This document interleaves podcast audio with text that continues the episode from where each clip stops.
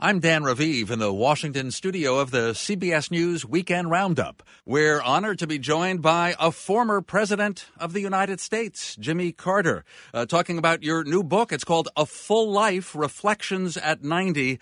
I should note it's uh, published by a division of CBS, Simon and Schuster. Uh, president Carter, first, congratulations on the book. Uh, I-, I, think it's your 29th book. You, you write a lot of them. that's what I have to make a living. You know, yeah, I, I enjoy writing books, and I've written uh, 29, and I've done a book of my paintings as well. So that's really 30. And we noticed that some of your paintings are in this book. Now it has a lot of policy reflections and personal memories, and I'd like to touch on policy. In 1979, the new Islamic Republic of Iran took 52 Americans hostage. You write that your failed effort to rescue them using the U.S. military contributed to your losing the election in 1980. Now, now Iran is a tough issue again. That country is suspected to be working secretly on nuclear weapons. What do you think of the talks? Can we trust Islamic Iran? I think when if John Kerry said it's a, a good deal, I would trust him completely. And I believe that uh, the biggest arguments they're having now is whether or not we can monitor and certify the compliance by Iran of the agreement that they reach. So if if the agreement is reached and approved by the United States and and also Russia and some of the European countries, uh, I believe that uh, we can depend on its integrity. Yet, uh, perhaps more than any other American, you have bitter memories of the Ayatollah's regime, and so doesn't it come down to that question of trust? Their their regime hates our country.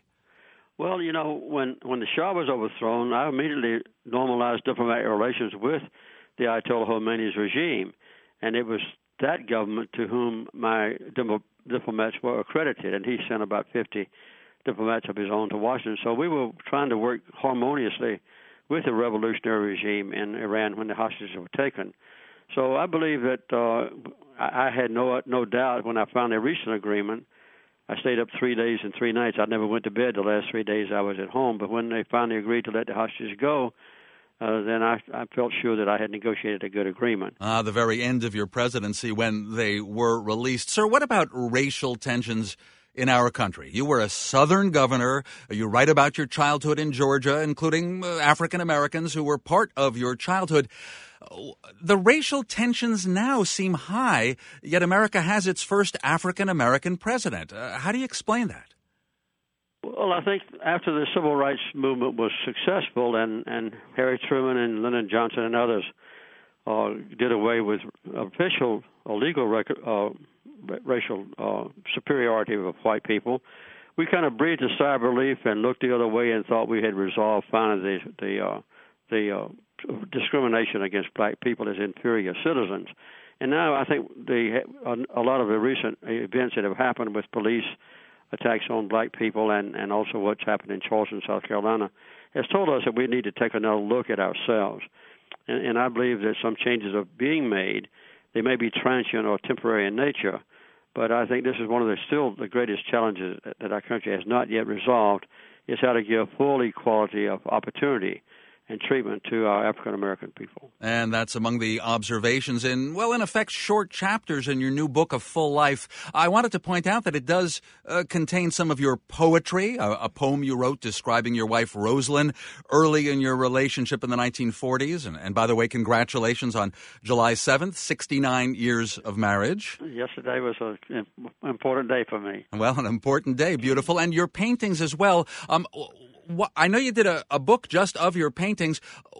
Why is that part of what you want to display to the American people? They remember you as a politician. Here are paintings and poetry. Well, I, I give my paintings one at a time to the Carter Center to auction off for, to benefit the Carter Center's programs around the world in 80 different countries. Uh, in fact, last month, uh, one of my paintings sold for two hundred and fifty thousand dollars, and the money all went not to me but to the Carter Center. So I enjoy painting. It kind of gives me a chance to express my points of view about where I lived and and my my different members of people, people that I loved and or cared for, different places that I've been. So it's just a, a a hobby that I really enjoy. But I I've done more building of furniture than I have um, painting pictures, but well, I do both. Yeah, pictures are easier to share. Mr. President, near the end of the book, you write, The life we have now is the best of all. At age 90. And another quote, We are blessed with good health. Now, that is lucky, or is it the power of prayer and Bible study?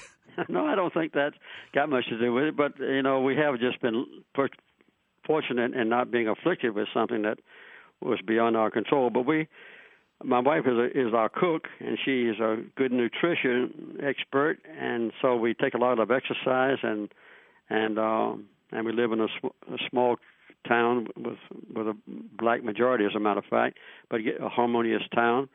Uh, we have the same farms we had since our family since 1833, so we have a very good life when we want to be secluded, but a very vibrant and, and unpredictable and adventurous and gratifying life we embark on the programs that the Carter Center pursues. So, so all around, it, it's the best time of our life.